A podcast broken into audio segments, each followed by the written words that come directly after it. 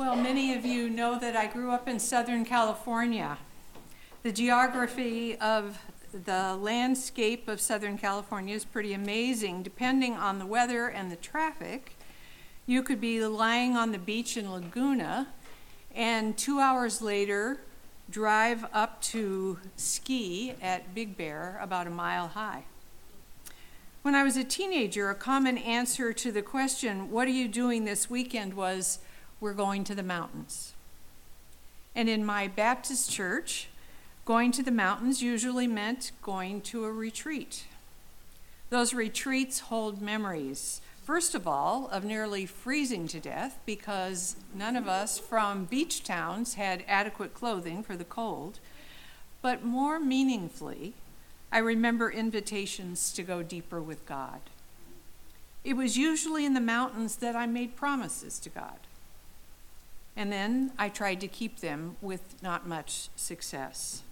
But those memories do warm my heart. Tonight's text reminds us that mountains hold great significance in the spiritual life of God's people. And it seems that on nearly every step of the way, God meets his sincere seekers on mountaintops. Abraham and Isaac, Moses in the burning bush, the giving of the Ten Commandments, a place of worship. We read it in Psalm 99 tonight. It talks about worshiping on his holy hill. Jesus prayed on the mountaintops, died on a small mountain, and ascended from a mountain. Mountains are places of prayer and worship and encounter, sacred places, sacred spaces where our brothers and sisters have taken off their shoes, fallen on their faces, prayed from their hearts, been rendered speechless. And in each encounter, Old Testament or New Testament, they've experienced God's essence. They saw his glory.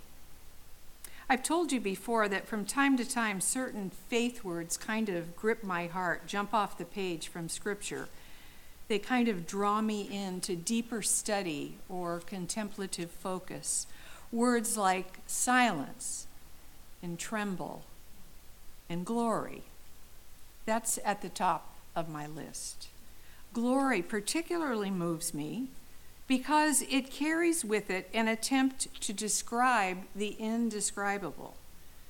Glory is a word that's difficult, if not impossible, to define. It often shows up in the text when God chooses to manifest himself supernaturally, when he lets his people see just a hint of who he is. Glory and God go together. You don't have one without the other. So, when Father Kevin asked me to preach this evening as we celebrate the Transfiguration, where glory is front and center, it was a genu- genuine gift. Thank you very much. So here we are at the end of three seasons of light Advent, Christmas, and Epiphany, and they all bring us face to face with glory. The angels sing glory in the highest when they welcomed Jesus. Simeon sang of the glory that was to surround God's people. A star of light and glory guided the Magi. And now, the Transfiguration holds out glory to us for a closer look. This experience of revealed glory on a mountain is told in three of the Gospels Matthew, Mark, and Luke. And tonight we are looking at Luke's account. So think with me for a minute about what led up to this mountain encounter with God and his glory. First, throughout Luke, each day the disciples were witnessing miracles and healings, people clamoring after Jesus, hanging on every word, the religious leaders trying unsuccessfully to trip him with tough religious questions not to speak of the many side conversations the disciples must have had as they traveled with Rabbi Jesus. This is beautifully depicted in The Chosen, that streaming series that most of us have seen or seen part of. that kind of helps us to imagine the ordinary parts of the lives of the disciples and Jesus as they traveled together. But it's here in chapter 9 of Luke that things take a turn from the ordinary to the existential. First, early in Luke 9, Peter confesses clearly that he believes Jesus is God's Messiah. And in that reality is held the fulfillment of all the hopes and dreams of the disciples. Peter said it out loud, but right away Jesus asked them all to keep it secret. Now, we all know how hard it is to keep a secret. I remember years ago now, Dan and Abby, our son and daughter in law who live here, asked us out to lunch at Millennium Park. And it was my birthday, so they gave me a birthday card. And when I opened it up, this piece of paper fell out. Picked it up. I thought it was a, a gift certificate. But when I looked at it, I realized it was a printout of an in utero ultrasound of Sonora, their first daughter. We all squealed with joy, and Dan and Abby shared just how hard it had been to keep such a big secret. So I imagine the disciples were at first puzzled by Jesus' call to secrecy around who he was. Surely he was on the verge of a kingdom breakthrough. Sometime soon, he'd certainly tell everyone who he was. Why keep it secret? But with Jesus saying, Keep this to yourselves, his followers over time must have begun to realize that keeping the secret might very well keep him and them out of more serious trouble for at least a while. But Peter's confession does mark a turning place, turning point. And then the disciples began to hear Jesus talk more and more about a betrayal and his own suffering and death. He also told them he was going to be raised to life again. So I'm sure they were having a lot of trouble getting their heads around all that he was talking about. And also, with each day that passed, Jesus was speaking more pointedly. You must disown your life completely. You must embrace my cross as your own. And you must surrender to my ways. It sounded confusing and hard. And then finally, Jesus, more and more often, was going off alone to pray, usually on a mountain. I'm guessing that in those mountaintop prayer meetings, as he took his disciples from time to time, they heard him pray for them. The promise of a king and kingdom felt like it was slipping away. Things were getting darker. This wasn't exactly what they had signed up for. They must have been questioning whether they were going to be strong enough for what lay ahead. Jesus knew the kind of strength and courage that at least three of them would need Peter, James, and John. All three would be leaders in the church. Peter and James would be martyred. John would be persecuted and exiled. And Jesus must have also had increasing concern about facing suffering and death himself.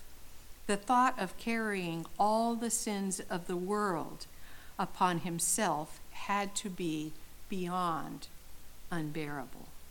So, with concerns for his disciples and probably for himself, about a week after Peter's confession, Luke tells us Jesus, always drawn to the mountaintop when he wanted to connect with his Father, invited these three, Peter, James, and John, to hike with him up a mountain to pray.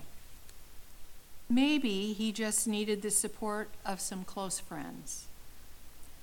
But there on the mountain, Jesus began to pray. And the disciples fell asleep.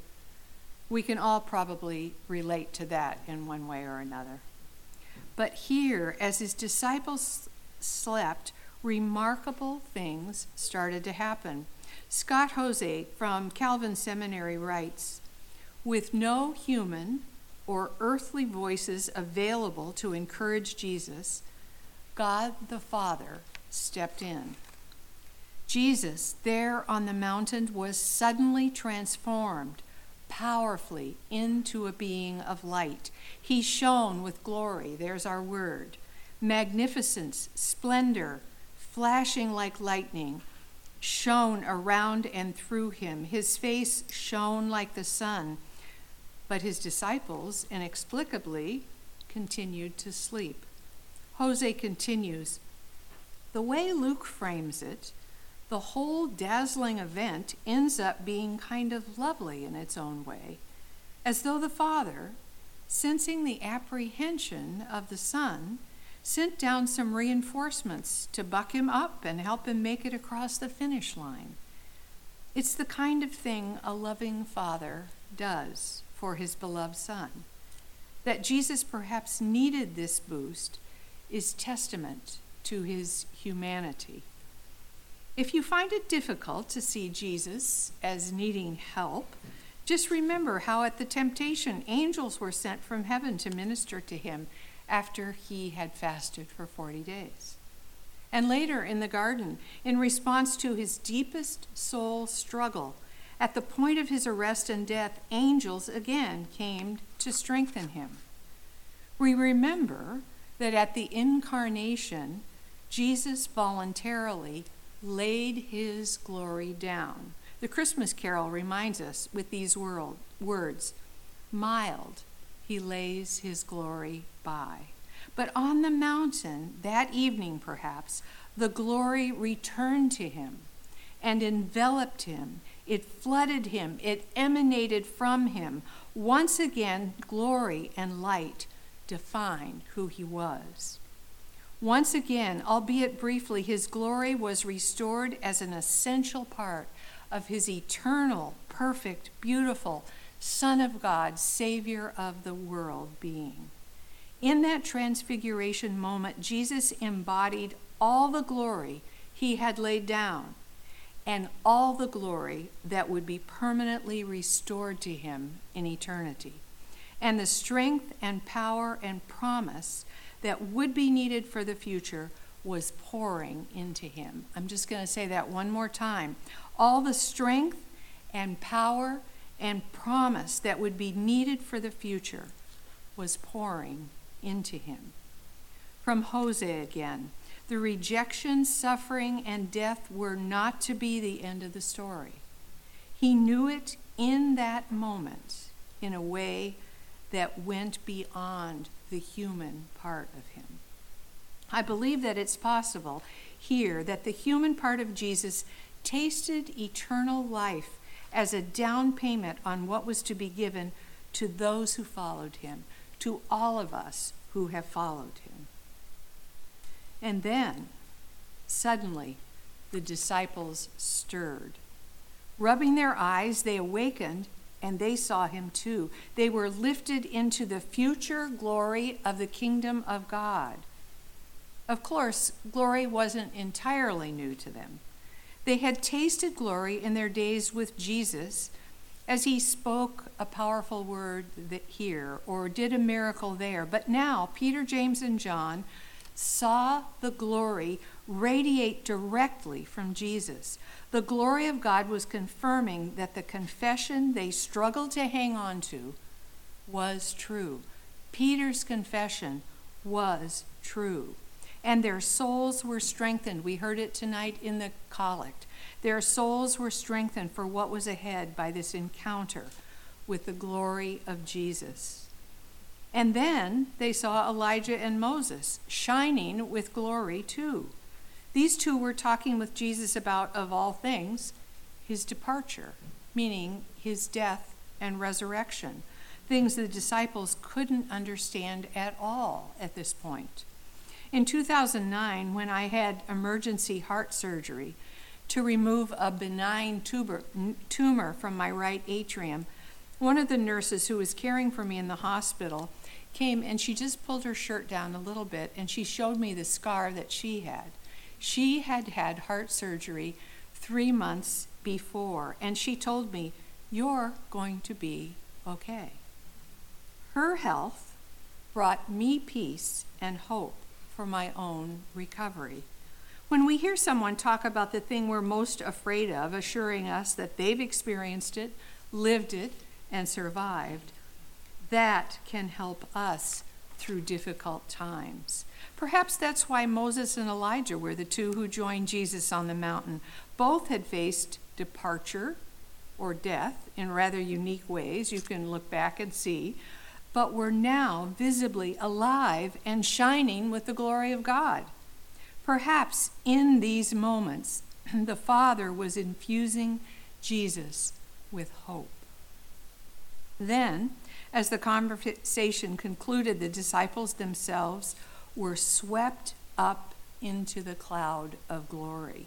They could see the transformation in Jesus from dusty Jewish rabbi to King of all kings and Lord of all lords, and they were offered a foretaste of the promised change that they themselves would experience. We read it in 2 Corinthians tonight. We are being transfigured, that word. We are being transfigured into the very image of Jesus as we move from one brighter level of glory to another. And this glorious transfiguration comes from the Lord. When I was in my 20s and on maternity leave from my job, excuse me, each Thursday morning I drove with a friend to a prayer meeting that had about 500 people gathered together. As I slipped into my seat each week, I saw and experienced a taste of glory in their worship and prayer, and it was all new to me. This is part of what drew me into a relationship with God that I hadn't even imagined was possible. These moments and others like them tell us there is more, and we are drawn forward, deeper into our love and passion for Jesus. Just as the glory the disciples experienced that day on the mountain would carry them through it all, not perfectly, but profoundly, we are invited to walk into another dimension, a glory dimension that can be a part of what carries us through whatever it is we must face in this thing that we call life. And yes, in the midst of the glory, Peter came up with an idea that sounds like Peter. But then something kind of sweet happened. Peter and the others discovered they didn't have to come up with all the ideas. Father God took it out of their hands.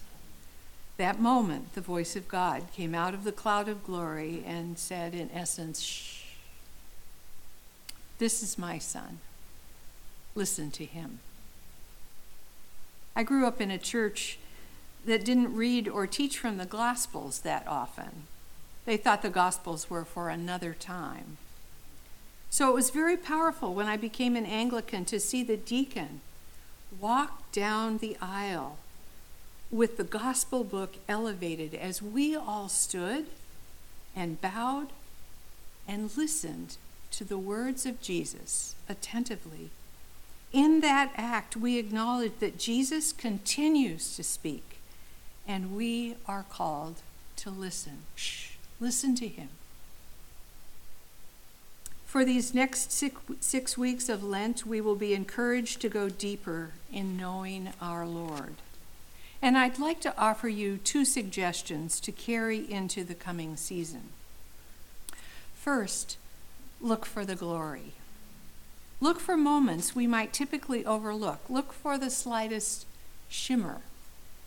Whether it's a partial answer to a long prayed prayer, being able to worship in person, yes. Maybe it's a crocus breaking through the snow, or a lift of your spirit through music, the laughter of a child. Look for the glory. And then to listen. Listen for the voice of the beloved. It might be a scripture that draws you close, maybe an intuitive word from God, a blessed conversation with a brother or sister, some bit of good news that moves us toward peace instead of war. Lord, have mercy on Ukraine. Have mercy. We are all facing quite a bit as we look to an uncertain future. The fear of what this war will mean for the world, an almost unparalleled animosity between different factions in our own country, not to speak of the democracy that we have generally considered stable, now seeming to be shaky.